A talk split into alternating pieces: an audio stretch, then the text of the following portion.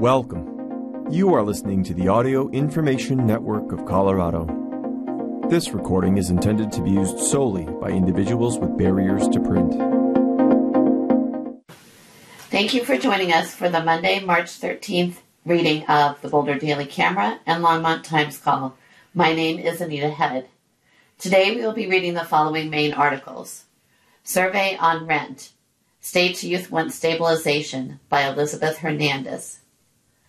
Women's Basketball Dancing to Durham. Move to Stop Potential Bank Crisis by Ken Sweet, Christopher Rugaber, Chris Megerian, and Cathy Bussewitz. Survey on Rent State's Youth Want Stabilization. In 10 counties with most young renters, at least 40% say they paid more than 30% of income towards housing by Elizabeth Hernandez. A new survey details how Colorado's rent prices keep the state's young residents from seeking medical care, buying groceries, and pursuing a college degree. And it found a majority of young Coloradans support rent stabilization policies. The survey released Monday by progressive youth advocacy organization New Era Colorado polled 506 Coloradans between 18 and 34 and was weighted by gender, race, ethnicity, education, and voter registration to match the characteristics of Colorado's 18 to 34 year old population based on data from the U.S. Census Bureau, according to New Era Colorado. We're creating an environment in Colorado where we're rad- radicalizing young people to get involved in politics because if they can't afford to live, pay their medical debt, their student loans, they're, they're getting people are going to just start getting involved to change that said Tosh Berwick, New Era Colorado political director. A map produced by New Era Colorado using Census Bureau data illustrates a breakdown of Colorado counties by the number of young people cost burdened by rent, paying more than 30% of their income towards housing, New Era Colorado said. In Colorado's 10 counties with the most young renters, at least 40% paid more than 30% of their income towards housing, New Era found, including 60% of young households in Boulder County, 52% in El Paso County, and 42% in Denver. In 17 of Colorado's 64 counties, at least half of households paid unaffordable rent, New Era found. Young people are saying loud and clear, and Governor Polis agrees, that rent is too damn high in Colorado, said Nicole Hensel, executive director of New Era Colorado, in a news release. This survey shows that young people across the state are incre- increasingly cannot afford to live here, giving up careers, families, and futures in Colorado. Young people deserve to live where their lives are. How does that housing un- unaffordability impact Colorado's young adults? New Era's survey found nearly 25% of surveyed youth neglected a me- medical appointment. 19% went without a behavioral health appointment to make rent. About 34% of young people skipped groceries to pay rent. About 26% of those surveyed passed up an opportunity for a college degree to pay for housing. Nearly 40% of young people said they plan to leave Colorado to find more affordable housing. These survey results matter, Berwick said, because they show legislators what their constituents want. Young Coloradans who New Era said comprised the largest voting bloc in the state and turn out in record numbers want to see bold action, Berwick said, no matter their political party. Almost 8 in 10, or 81% of young people, supported giving local governments the option to place limits on how much landlords can raise rent each year, including almost half, or 48%, of young Republicans surveyed and 96% of young Democrats in Colorado. At the Capitol, we often get really stuck in these binaries about which party is so far left and which is so far right.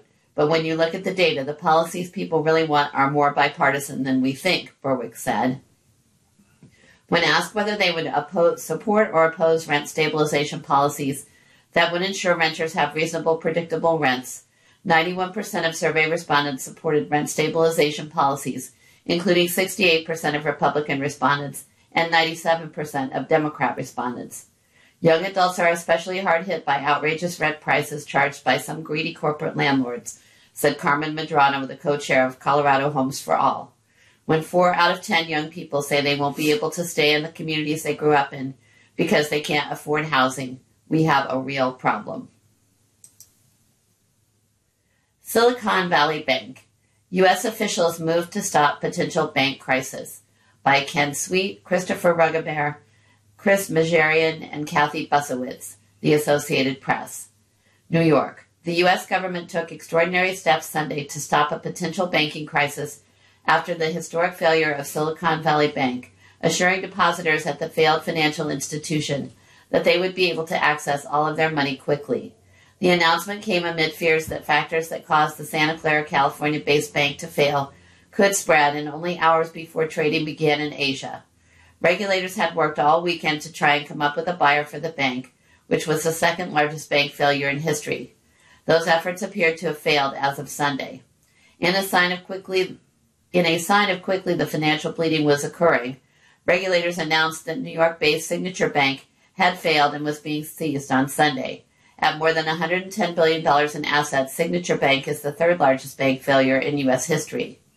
The Treasury Department, Federal Reserve, and FDIC said Sunday that all Silicon Valley Bank clients will be protected and have access to their funds and announced steps designed to protect the bank's customers and prevent more bank runs. This step will ensure that the U.S. banking system continues to perform its vital roles of protecting deposits and providing access to credit to households and businesses in a manner that promotes strong and sustainable economic growth, the agency said in a joint statement. Regulators had to rush to close Silicon Valley Bank, a financial institution with more than 200 billion in assets on Friday, when it experienced a traditional run on the bank where depositors rushed to withdraw their funds all at once.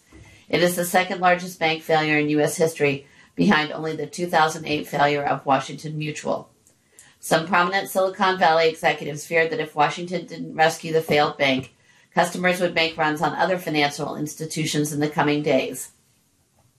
Stock prices plunged over the last few days at other banks that cater to technology companies, including First Republic Bank and PacWest Bank. Among the bank's customers are a range of companies from California's wine industry, where many wineries rely on Silicon Valley Bank for loans and technology startups devoted to combating climate change. Sunrun, which sells and leases solar energy systems, had less than 80 million of cash deposits with Silicon Valley Bank as of Friday and expects to have more information on expected recovery in the coming week, the company said in a statement.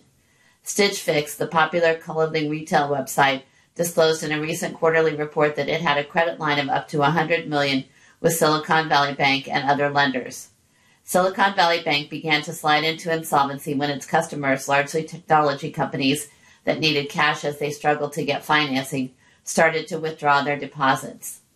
Selling bonds. The bank had to sell bonds at a loss to cover the withdrawals, leading to the largest failure of a U.S. financial institution since the height of the financial crisis. Raising rates. Yellen described rising interest rates, which have been increased by the Federal Reserve to combat inflation as the core problem for Silicon Valley Bank. Many of its assets, such as bonds or mortgage backed securities, lost market value as rates climbed. Sheila Bair, who was chairwoman of the FDIC chair during the 2008 financial crisis, recalled that with almost all the bank failures during that time, we sold a failed bank to a healthy bank, and usually the healthy acquirer would also cover the uninsured because they wanted the franchise value of those large depositors. So optimally, that's the best outcome. But with Silicon Valley Bank, she told NBC's Meet, the Press, this was a liquidity failure. It was a bank run. So they didn't have time to prepare the, to market the bank. So they're having to do that now and playing catch up.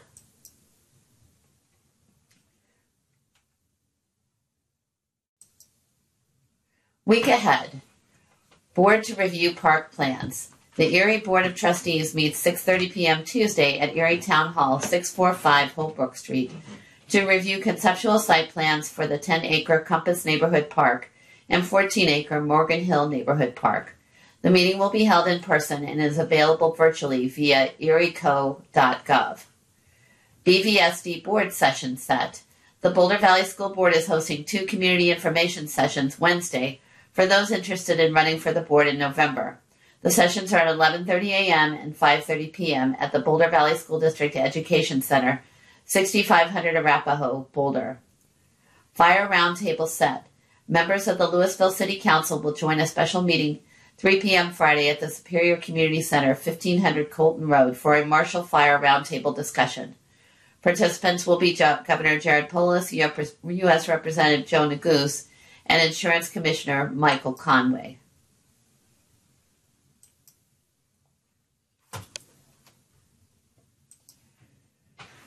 Regional Science Fair. Three BOCO students win Best in Show at Fair. 32 advanced to Senior Junior State Championships by Amy Bounds. Broomfield High School senior Kavia Bharathi Chidambaram wanted to research microplastics and was working with a research mentor with experience with anemones. She ended up combining the two, designing an experiment that involved feeding microplastics to anemones in tanks she kept at school to see if the plastics accumulated and would be passed on to predators. The anemones proved trickier to work with than expected, requiring her to make five attempts and change her methods to come up with a viable experiment. She ended up using four different concentrations of microplastics, which she created using 3D filament and a food processor in her fifth round. It was definitely the full experience of the scientific method and process, she said. Through dissection, she determined that the microplastics not only accumulated inside the anemones, but also attached to their tissue, a depressing result that suggests microplastics may act the same as heavy metals that end up in the fish that people eat.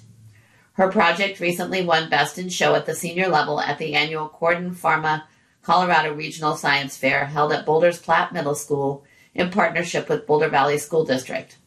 While Chidambaram's project also qualified for the state and international science fair, she is not planning to continue with her project. She plans to major in environmental science, but is looking to focus on policy instead of research. The science fair was a really cool opportunity, she said. I could explore science research on my own terms and work with a researcher already in the field as a mentor.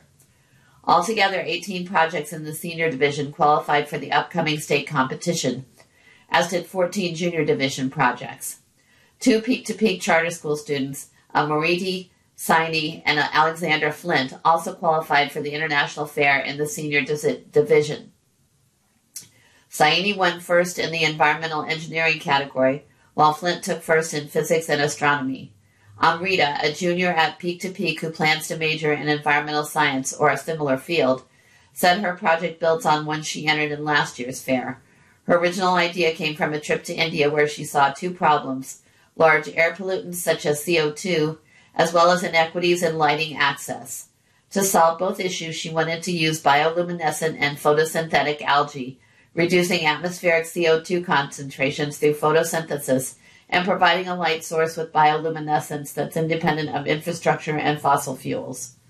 Last year, she tried to apply the algae to curtains to create photosynthetic textiles, but she found that fabrics didn't work well, so she decided to test hydrogels for this year's project. Her testing found that hydrogels weren't a good choice either. Instead, she found another material that did work, a film made from agar agar and glycerin. There was a lot of trial and error, she said. She said challenges including figured, included figuring out how to care for the algae without access to a lab and having to teach herself new skills in a short amount of time. In the future, she said, she wants to test more materials. I'm really passionate about my project and I think its potential applications are very interesting, she said. There is so much potential with science to improve people's lives, which I think is very inspiring.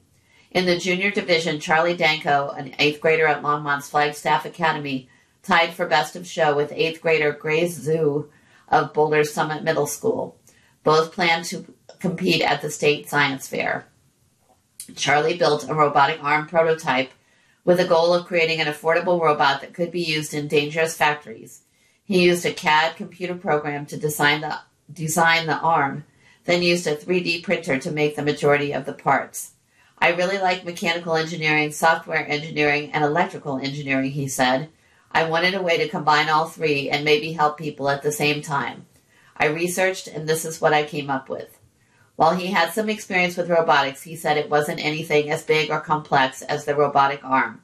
He ended up remaking about 300 3D printed pieces to get it to work as well as he wanted.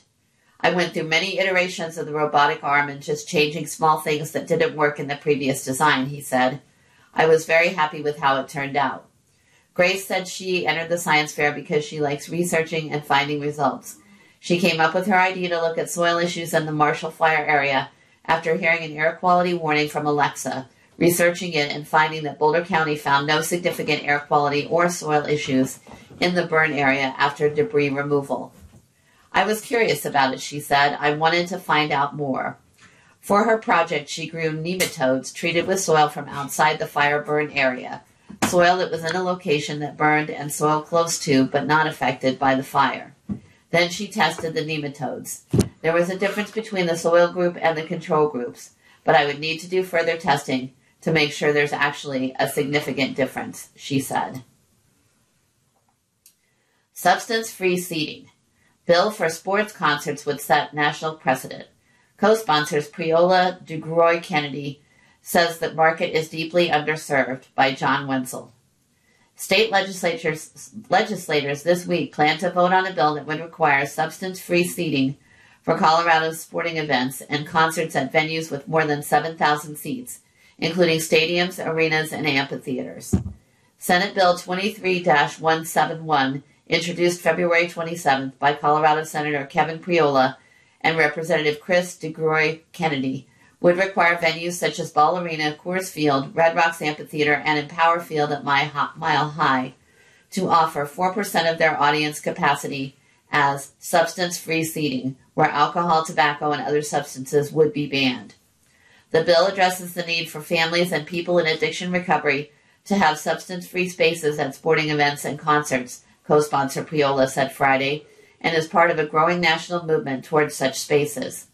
The bill would also set a national precedent as the first of its type in the country, although some sports stadiums, including Coors Field, already offer small, alcohol free sections for families.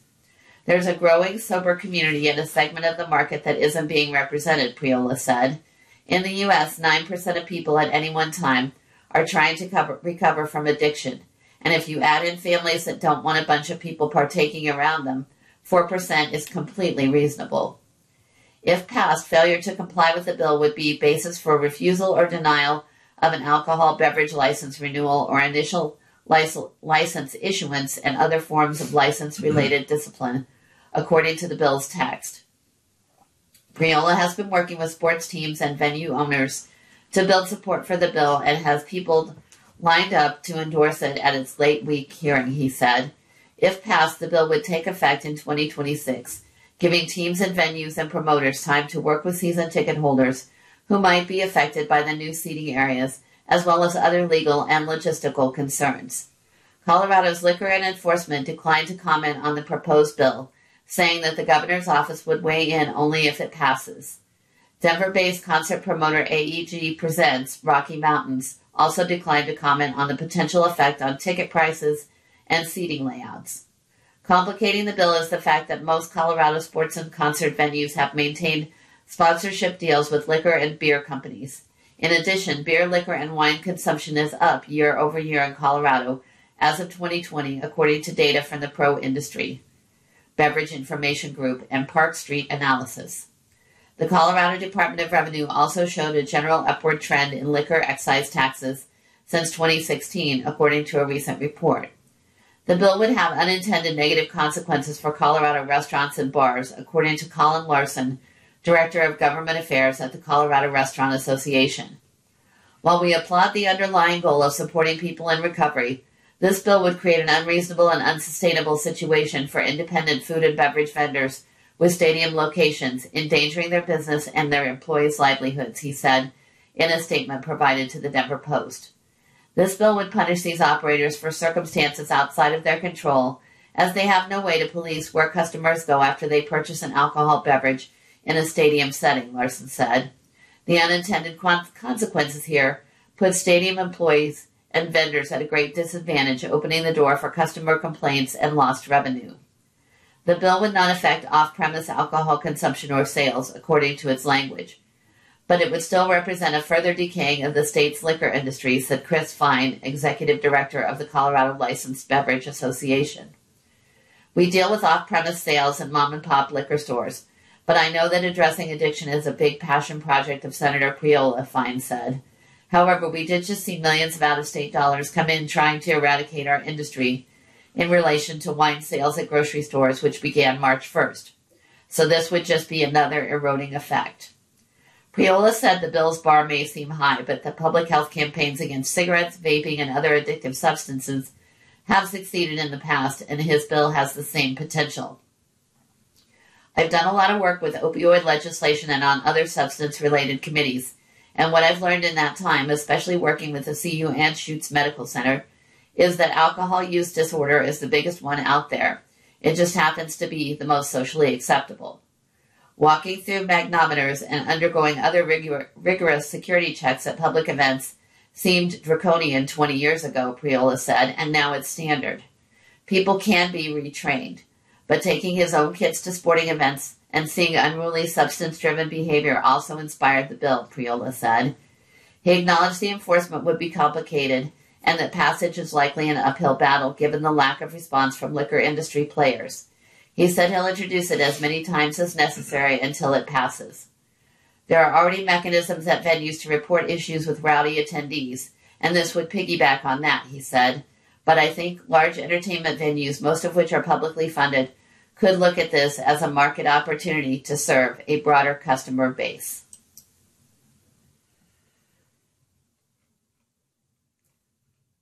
World's shortest St. Patrick Day parade. Lawn chair drill teams marching to own beat. By Andrea Grajeda, Prairie Mountain Media. Legend has it that, th- that years ago at the old J.J. McCabe's bar on Walnut Street and 10th, a group of patrons decided to march to 9th Street and back to the bar. The march was dubbed the world's shortest St. Patrick's Day parade, and thus a Boulder tradition was created. The world's shortest St. Patrick's Day parade was held Sunday along 16th Street between Pearl and Spruce. Although the parade was only a block long, more than 200 people stood along the street to watch the parade go by. Although the parade was short, it was noticeable. The street was filled with people wearing green, a bagpipe quartet, Irish wolfhounds, Irish dancing, bicycle cruisers, and an appearance by Governor Jared Polis. The Avoca Irish Dance Academy and McTaggart Irish dancers both performed at the parade. The dancers stood tall with rigid upper bodies, but they also had quick and precise movements on their feet. Alyssa Windholz, a part of the Avoca Academy, said that dancing at the parade is always a fun time. Windholz, 16, had been an, has been Irish dancing since she was 10. She said the dance was always an escape for her and when she felt the most free. It's like when I dance, nothing else matters anymore. You get out of the world, Windholz said Sunday. She described Irish dance as incredibly technical, where having a stiff, still upper body is just as important as the fast paced leg movement. Janet Green, who is also part of Avoca, said that she started to Irish dance when she was 30 years old and has now been dancing for 13 years. Green said that she always thought Irish dance was an interesting style she wanted to learn, so she jumped right in. I just started and I fell in love, so I've been doing it ever since, Green said. The patio furniture drill team made its way along the block with its lawn chairs in hand. The drill team played a familiar Queen melody, tapping its lawn chairs against the street twice and then snapping the chairs shut as they began to sing, We Will Shamrock You. Matt Cutter is the leader of Patio Furniture. Cutter said that he noticed a lawn chair drill team missing from the parade, so he might as well make one himself. He said the drill team was a staple of the parade and it has to be there, he said. Then, after a few phone calls to friends and scrounging up lawn chairs, the drill team was born. Let's keep the tradition alive. We've lost a lot of things in Boulder that kept it weird, kept it unique, and those things are more important than ever today, Cutter said. The parade was hosted by the Independent Order of Oddfellows, Boulder Lodge 9, a Boulder based nonprofit. But the parade was only a prelude to the party that continued at the IOOF Lodge. For a $20 donation, the fund continued with Irish food, drinks, and even more Irish dancing. Christy Russell, part of the International Association of Rebekah's Assemblies, said that the Rebekah's work alongside the IOOF. Both organizations support the Boulder community from scholarships, fundraising, and other charitable events. We work to fortify and nurse the community as needed, Russell said.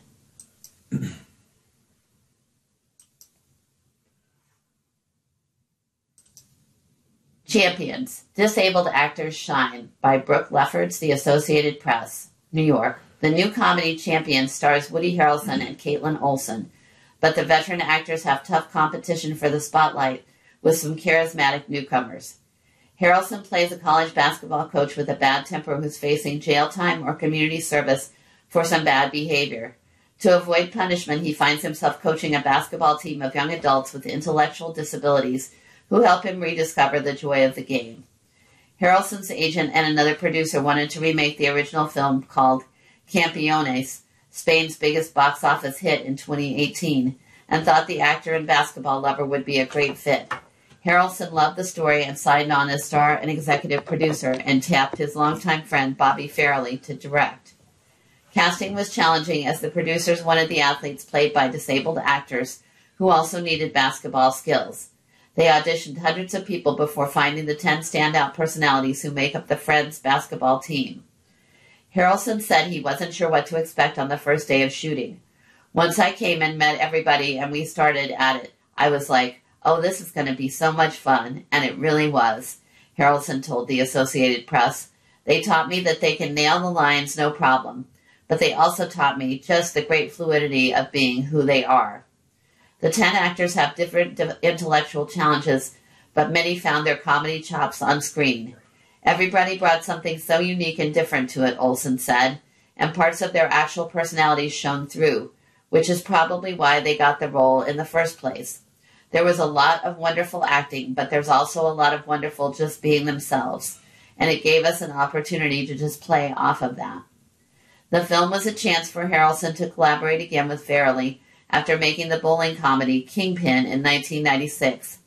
The director said he thinks audiences are more open to disabled actors on screen and seeing their stories. He recalled making the 2005 movie The Ringer with his brother, Pete Farrelly, who when where Johnny Knoxville inf- infiltrated the Special Olympics.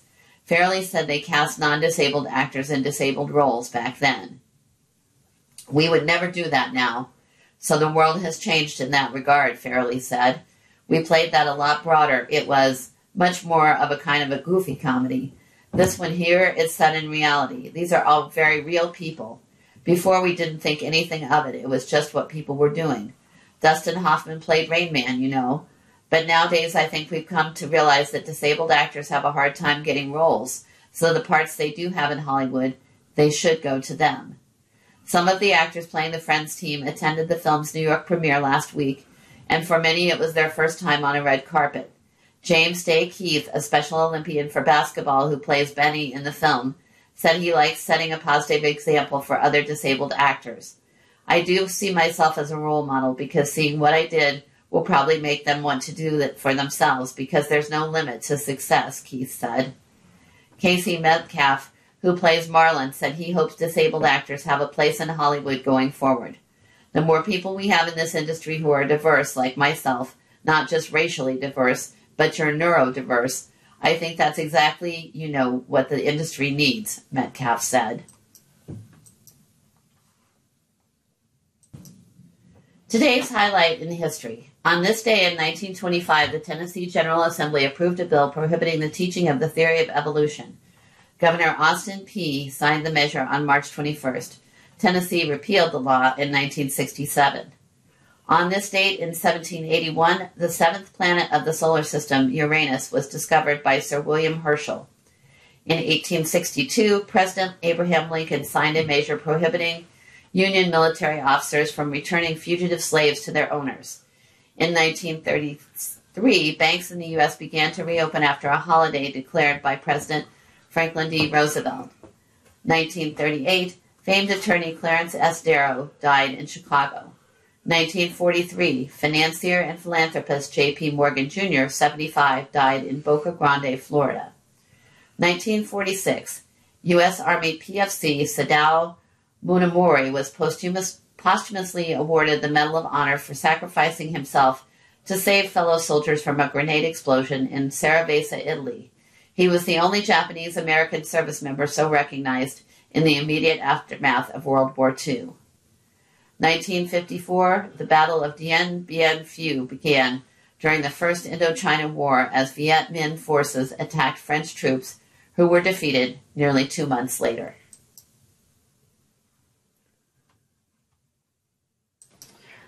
We'll now be reading some articles from the Longmont Times Call.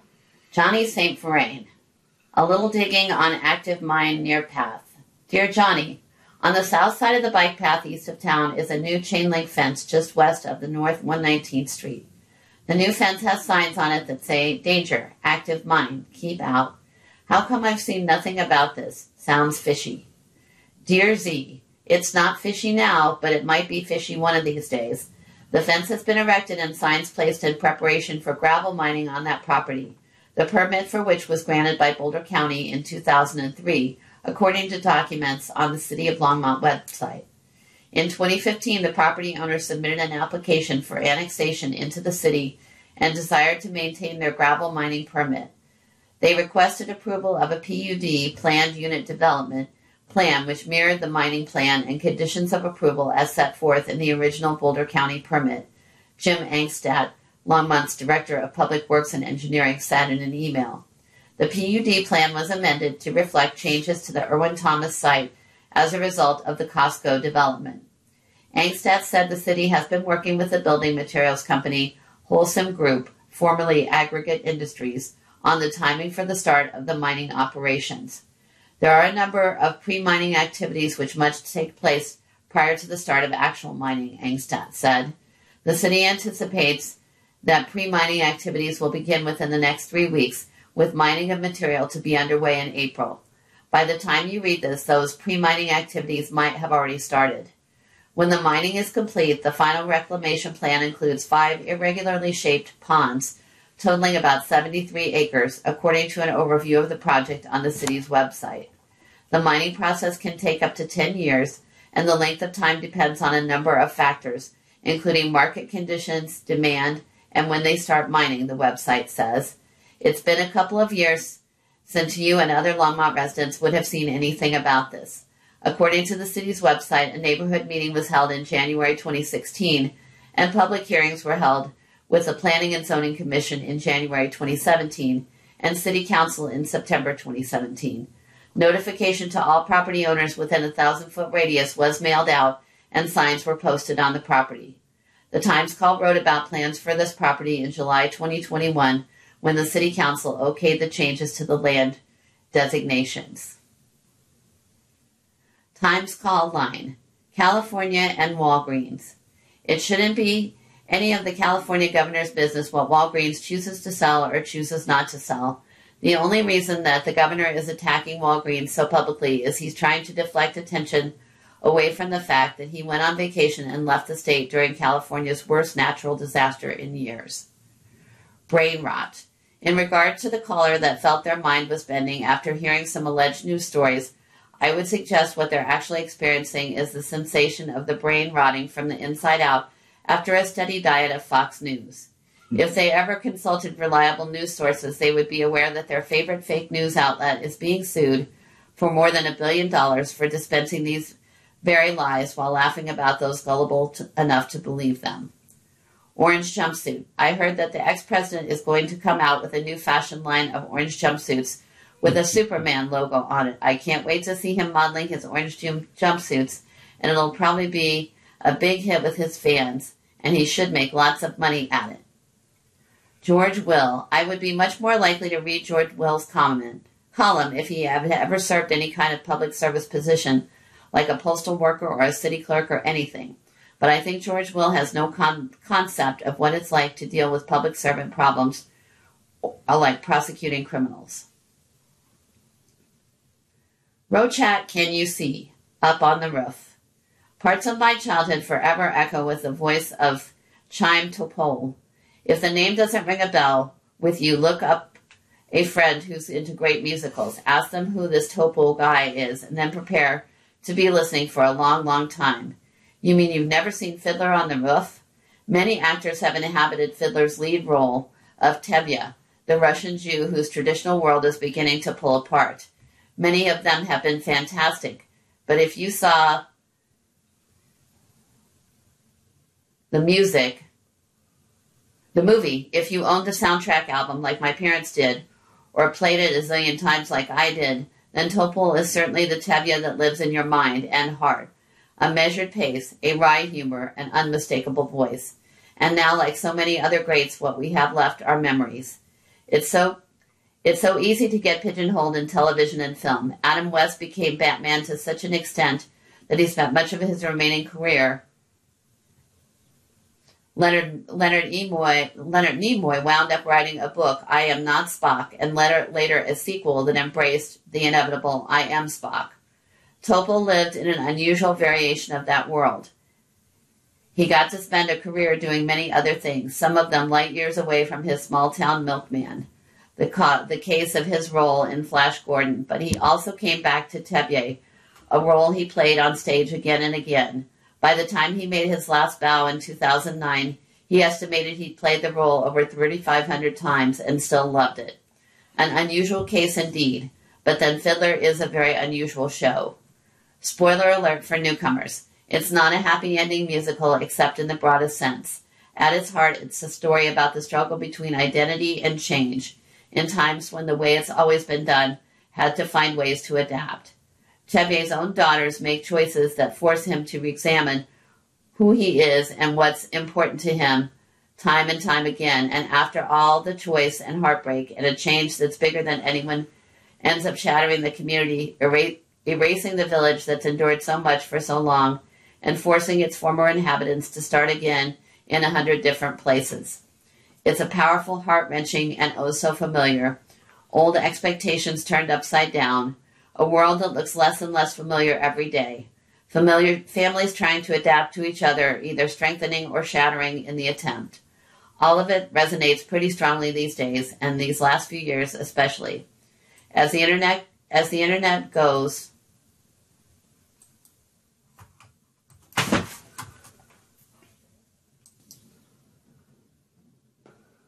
Families trying to adapt to each other, either strengthening or shattering in the attempt. All of it resonates pretty strongly these days. As the internet jo- joke goes, it's time when normal is just a drier setting. But if our change filled world resonates with Tevye's myth- mythical village of Anatevka, maybe some of the lessons do as well. Tevye's best choices are always the ones that take someone instead of shut them out. The one time he closes the door on someone asking for acceptance, it tears his family apart. And when he finds a way to reopen that door just a crack, it adds the smallest bit of hope, even as his world is scattered to the winds. Maybe that's what kept Topol coming back to the story. It certainly keeps drawing me. And if enough of us can reach out with love to each other, even when we're still trying to figure out who we are and where we belong, maybe that can be enough. I do what I can, Topol once said of the children's charity work he did later in his life. Otherwise, it is a waste of fame. Do what you can with what you have, with all the love you have in you. There are worse ways to spend a life. And if you can make a little time to watch Fiddler as well, so much the better.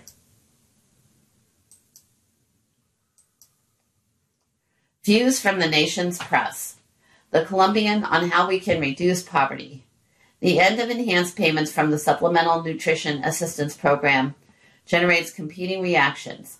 On one hand, it is laudable that a temporary government assistance program is allowed to expire, rejecting an axiom from famed economist Milton Friedman nothing is so permanent as a temporary government program. One of many examples, farm subsidies were once enacted temporarily to combat low prices and low incomes.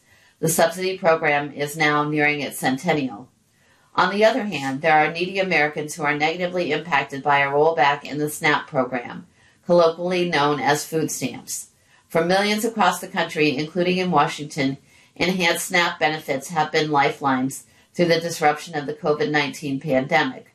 Additional SNAP payments were enacted early in the pandemic, providing additional benefits that recipients were able to spend on groceries.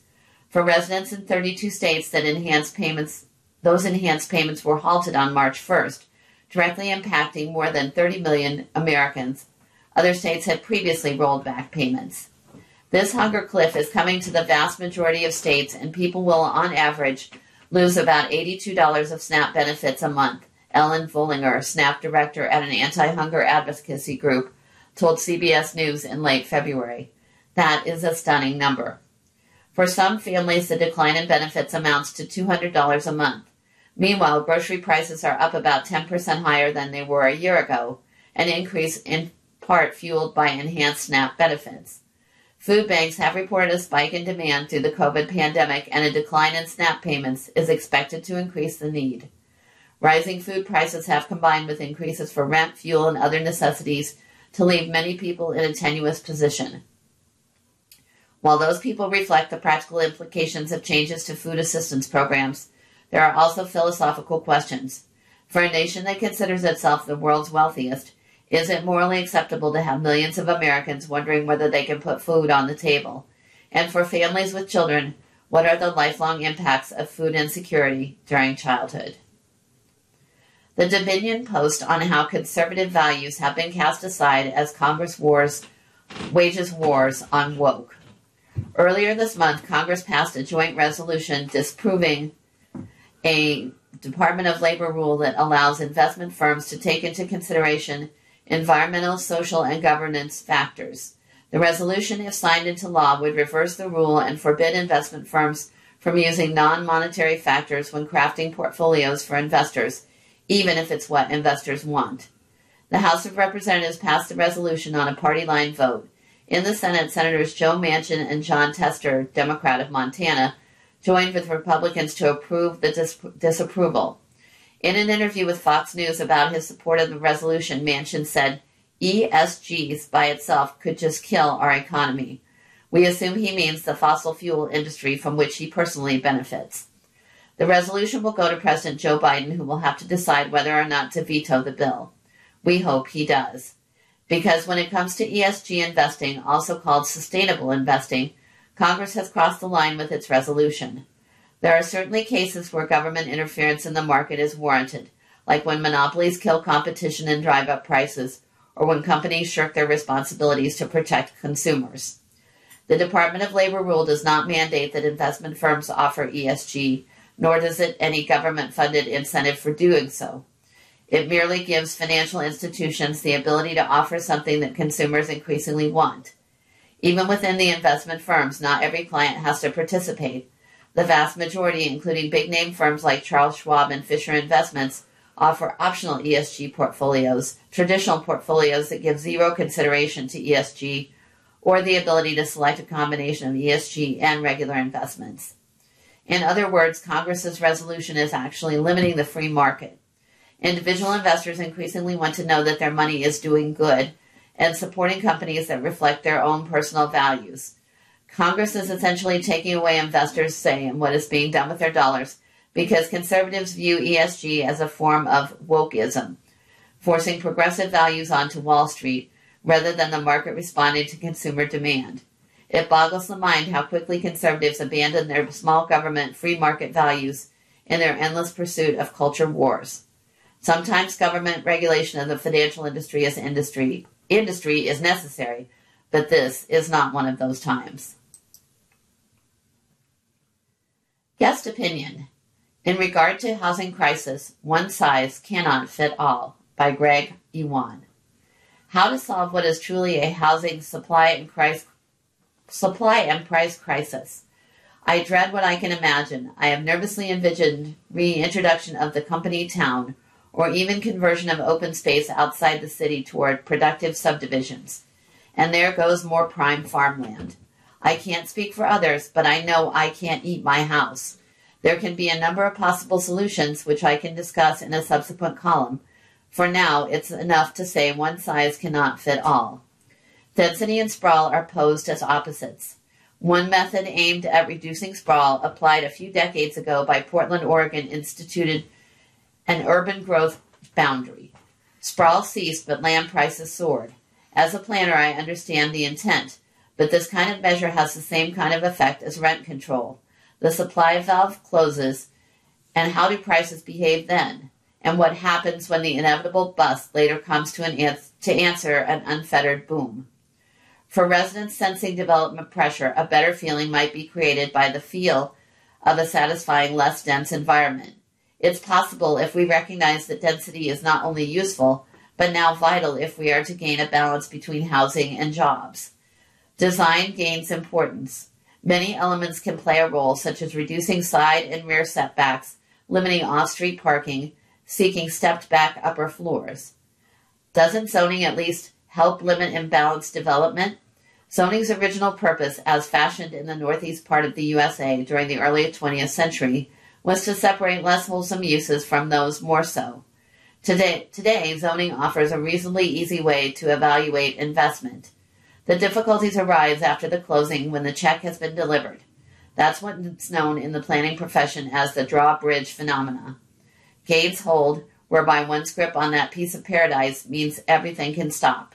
I'm here now, so stay away. Change is difficult, but community is as community does. Longmont has its unique problems and constraints, e.g., a short planning history, two narrow streets that don't go through, and a leakage rate of about 25% or one fourth of the labor force living here and working out of town. I've met an obviously competent service employee working more than one job here and living in a small RV. Does it sit well with neighbors who prize a peaceful, clean urban streetscape that broadcasts safety and a less chaotic existence? Locals react to new home building proposals at even elevated price points, and their tactics have become increasingly informed by apparently learning the language of policy and planning. Only one RV at any curb might ruin someone's day. A home buyer, particularly a first time buyer, might drive until qualifying for a mortgage. Firestone to Longmont might not seem too burdensome a commute, but how far will people be traveling next year to work here? Sterling? There is already an exodus from Denver attributed to the price of housing rented or owned. Destinations reported suggest we have now reached a new mantra fly until you qualify. I have been I have long been aware of commuters approaching Denver from Greeley, Colorado Springs, even Cheyenne. I have also heard about commuting into Washington D.C. from the state of West Virginia. The popular Colorado Front Range, including Longmont, has apparently joined the less than laudable list of places related to extreme labor sheds. Now, the question. For whom do, should we intend or wish Longmont to exist? From where do we hope to gain firefighters, police officers, teachers, nurses? We face a conundrum similar to the mountain ski towns in which day workers commute more than 60 miles each way, along which journey astronomically expensive childcare is often engaged. One dead battery or flat tire and job loss becomes much more likely. Even Denver has seen as many as 12 persons jammed into a single residence in hopes of alleviating housing stress. Is this Longmont's future? A decade ago, city leaders touted the idea of primary jobs, those contributing to the practice and expression of cycles of capital. They produce to sell beyond Longmont while sourcing inputs within. If we continue as we are, Longmont won't need a museum expansion. The city might become one. Open Forum. New guidelines will make for cleaner composting. We now have new composting guidelines for all of Boulder County that will make it simpler for households to keep methane producing organic waste out of landfills.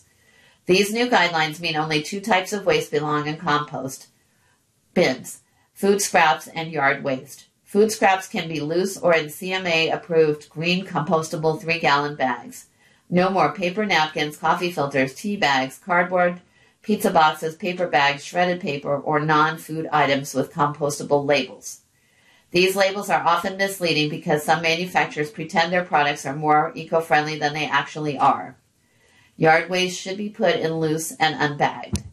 The purpose is to provide clean, uncontaminated organic materials for the organic processor so they can produce high quality compost. EcoCycle has clear information about the new guidelines at ecocycle.org. People can quickly learn the guidelines and see helpful tips like freezing full food scrap bags before placing them in bins. Visit longmontcolorado.gov to sign up for curbside composting, explore citywide waste diversion options, and learn about Longmont's recently updated zero waste resolution. Diverting 75% of waste from landfills by 2030 is a goal within reach. We've already received, achieved a 41% diversion rate, but we have to get more organic materials out of the landfills via composting, increased recycling, and avoiding single use disposables. EcoCycle is a great resource for other ways to improve our waste diversion efforts. Composting is an inexpensive, concrete action folks can take to mitigate greenhouse gas emissions. The new guidelines provide an opportunity to learn more. Please give this some attention and sign up for curbside composting. If you add composting and switch to every other week trash collection, you'll get a new yellow lid, smaller trash bin, and pay the same amount for collection with a whole lot of added value for the whole community. Longmont's conflicts of interest policy is ineffective. Central to City Council's ethics discussion should be the adoption of a conflicts of interest policy in the municipal code for City Council and boards and commissions. As it stands now, boards and commissions are instructed to follow Rule 7 of City Council's Rules of Procedure according to the Planning Director. Rule 7 is a two sentence statement which requires abstention from vote from a vote regarding a matter before council if a council member, by extension a board member or planning and zoning commission commissioner, has a personal, financial, or other conflict of interest or appearance thereof which would affect public confidence in any matter to be voted on upon or otherwise officially considered. There's a loophole to this requirement. It's up to the disclosing council member, commissioner, or board member to decide whether he or she has a conflict of interest requiring abstention. At the 2021 Rivertown annexation public hearing, a planning and zoning commissioner disclosed the Rivertown applicant was a client of his. The commissioner did not recuse himself from participating in the discussion of the application nor voting to recommend approval of the application. A deputy city attorney's explanation to the commission of the city's conflicts of interest policy was the commissioner who made the disclosure is the only one who determines whether he has a conflict, no one else. City Council needs to adopt stronger regulations in the municipal code to address conflicts of interest on council and boards and commissions. The policy should clearly spell out what constitutes a conflict. Decision made by these entities profoundly impact our neighborhoods and open space.